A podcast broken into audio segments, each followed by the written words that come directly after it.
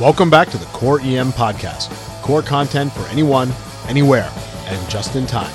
This is the official podcast of the N Y U Bellevue E M Residency Program. This week on the show, I thought we'd delve a little bit into a very controversial subject in emergency medicine, cardioversion versus rate control in patients with recent onset atrial fibrillation. Let's start by defining the subject.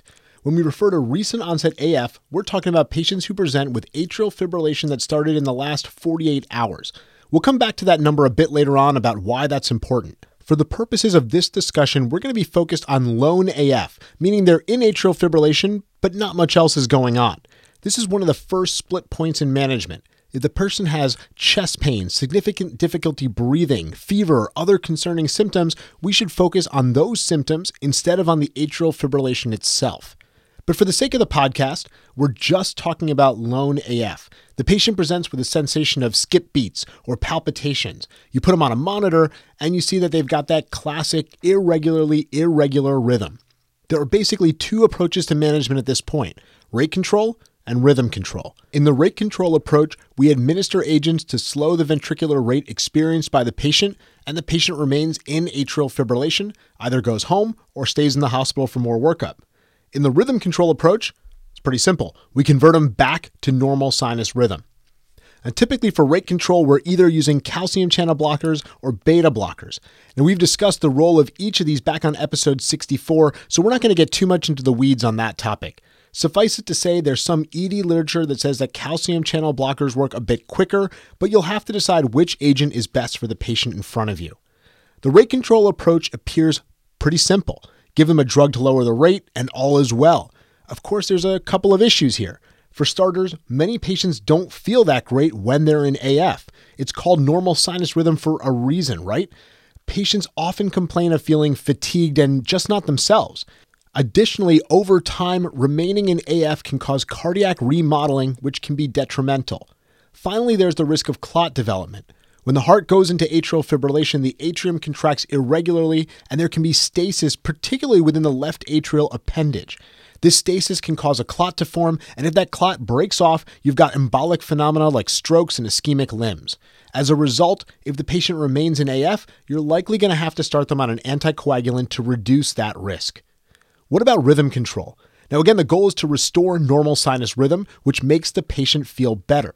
It also means that the atria are contracting normally. There isn't the same issue of pooling of blood and resultant clots. Back in two thousand eleven, Ian Steele, whose name is synonymous with E D studies on A F, wrote a brilliant piece in Annals of Emergency Medicine in support of rhythm control. In that short piece, he stated, and I quote, "Early cardioversion restores the patient to normal sinus rhythm, avoids admission, and allows for rapid discharge home. Patients may resume normal activities immediately, and most are not burdened with medications and I N R monitoring." So if rhythm control is so great, why don't we simply zap everyone or put everyone who presents an A F back into sinus rhythm? The main reason is that the longer the A F goes on for, the more likely the patient has developed a clot. This brings us back to that magic forty-eight hour number. Under forty-eight hours, it's unlikely the patient has developed a significant clot, while over forty-eight hours, it becomes more likely. If that clot is present in the atrium when the patient converts, there's a risk that the conversion will cause the patient to throw an embolus and develop one of those embolic phenomena we mentioned earlier. If the patient presents within forty-eight hours of A F, we can consider cardioversion. Over forty-eight hours, we should probably avoid it unless the patient is either fully anticoagulated or we have a T E E confirming the absence of a left atrial clot. The issue that pro-rate controllers always bring up, though, is how do you know the patient's symptoms have only been going on for forty-eight hours or less? There's no clear-cut answer here, but I'm going to consider cardioversion if the patient has a clear time of onset. I want the patient to say, "I was having dinner and all of a sudden I got palpitations." Now, if they come in saying, "Well, I've been short of breath for the last couple of days," and then I find them to be an A F, I'm less likely to consider E D cardioversion. Back in August two thousand fourteen, a letter was published in JAMA that questioned the teaching that less than forty-eight hours is safe. The data in that letter came from a Finnish registry, and it basically found that if the A F had been going on for longer than twelve hours, the patient was at a significant risk for an embolic event with cardioversion. This was, however, data extracted from a registry instead of prospectively collected, and a full publication never came out. That led a lot of us to question the veracity of the claims. Let's say that we have a thirty-five-year-old woman who comes in after feeling palpitations starting six hours ago. Your triage E K G shows AFib, and she's got a rapid ventricular response around one hundred twenty beats per minute, but the rest of her vitals are fine. She's healthy, on no meds, and aside from the palpitations, she feels completely fine. She tells you, I've never had an irregular rhythm before. I've never felt anything like this before. If you decide to pursue rhythm control, how are you going to do it? We've got some guidance here from our friends in the Great White North once again, and it's Ian Steele and his group. Back in two thousand ten, this group published the Ottawa Aggressive Protocol for Management of Recent Onset A F or A-Flutter. This study enrolled over six hundred fifty consecutive patients with recent onset A F or A-Flutter, and the patients were initially treated with chemical cardioversion with procainamide.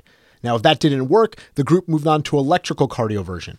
Procainamide had about a fifty-eight percent conversion rate, and subsequent electrical cardioversion was ninety-two percent successful. Overall, about ninety-three percent of patients were discharged home in sinus rhythm, and at one week follow-up, ninety-one percent were still in sinus rhythm. The adverse event rate here was about seven point five percent, but most of these were minor, and not a single patient had a thromboembolic event. Procainamide was the drug of choice here instead of what we commonly use, which is amiodarone.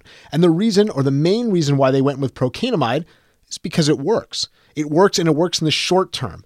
Amiodarone doesn't lead to short-term conversion in comparison to placebo. So in the first one to two hours, you're not going to see a lot of patients with amiodarone converting, and that's what we really want. We want them to convert quickly. This same group recently performed a study looking at thirty-day outcomes in multiple hospitals in their system. They included over one thousand patients, and they used the same approach as in the Ottawa Aggressive Protocol.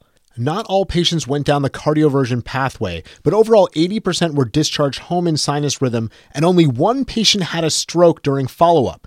Interestingly, that patient wasn't cardioverted. They spontaneously reverted to normal sinus rhythm in the hospital, and then twenty plus days later, they had a stroke. If you decide to pursue rhythm control, the Ottawa Aggressive Protocol seems like a very reasonable approach.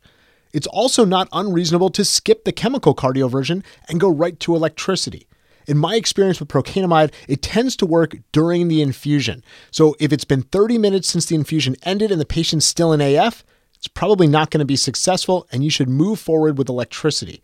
With procainamide, you do have to keep a close eye on Q T prolongation or any blood pressure drops, which are going to prompt you to stop the infusion. With cardioversion, there are a number of approaches. I tend to use Atomidate and Fentanyl for my procedural sedation. Atomidate zero point one milligrams per kilogram is fast on, fast off without any need for titration. It gives you about five to six minutes of sedation, which is long enough to shock the person twice in case your first cardioversion doesn't work. I start at two hundred joules biphasic instead of starting at lower doses, which you do see recommended at times. The reason I do this is because I've had a couple of patients with paroxysmal V T or intermittent A F who have had repeat cardioversions, and they all tell me that two hundred joules doesn't hurt more than one hundred or one hundred fifty joules. But being shocked at one hundred, then one hundred fifty, then two hundred hurts a lot more, so I just go big from the start. Lastly, you got to make sure to assess the patient for the need for anticoagulation. I use the CHADS-VASc score, which I think most people use. If their score is zero, I go with aspirin only. If their score is one, I may still do aspirin, but I'm going to consider full A C with warfarin or a NOAC. Anything over one, and it's definitely warfarin or that NOAC. All of the patients need follow-up with their P C P or a cardiologist in the next two to three days. Well, that's a quick review of rhythm control in patients with recent onset atrial fibrillation. Let's hit some of the big take-home points. First, rhythm control should be considered in patients with a clear onset of symptoms within the last twenty-four hours, or in patients who have full anticoagulation for another reason. Anyone outside that window is at an increased risk for forming a clot that could lead to a thromboembolic event when you cardiovert. Number two, multiple studies have demonstrated safety in cardioverting recent onset A F. This is a reasonable approach. Number three, cardioversion can either be pursued with procainamide or electricity, or procainamide followed by electricity if the drug fails. And then finally, in all patients with new A F, carefully consider whether the patient should be started on A C based on their risk for subsequent stroke or thromboembolic event.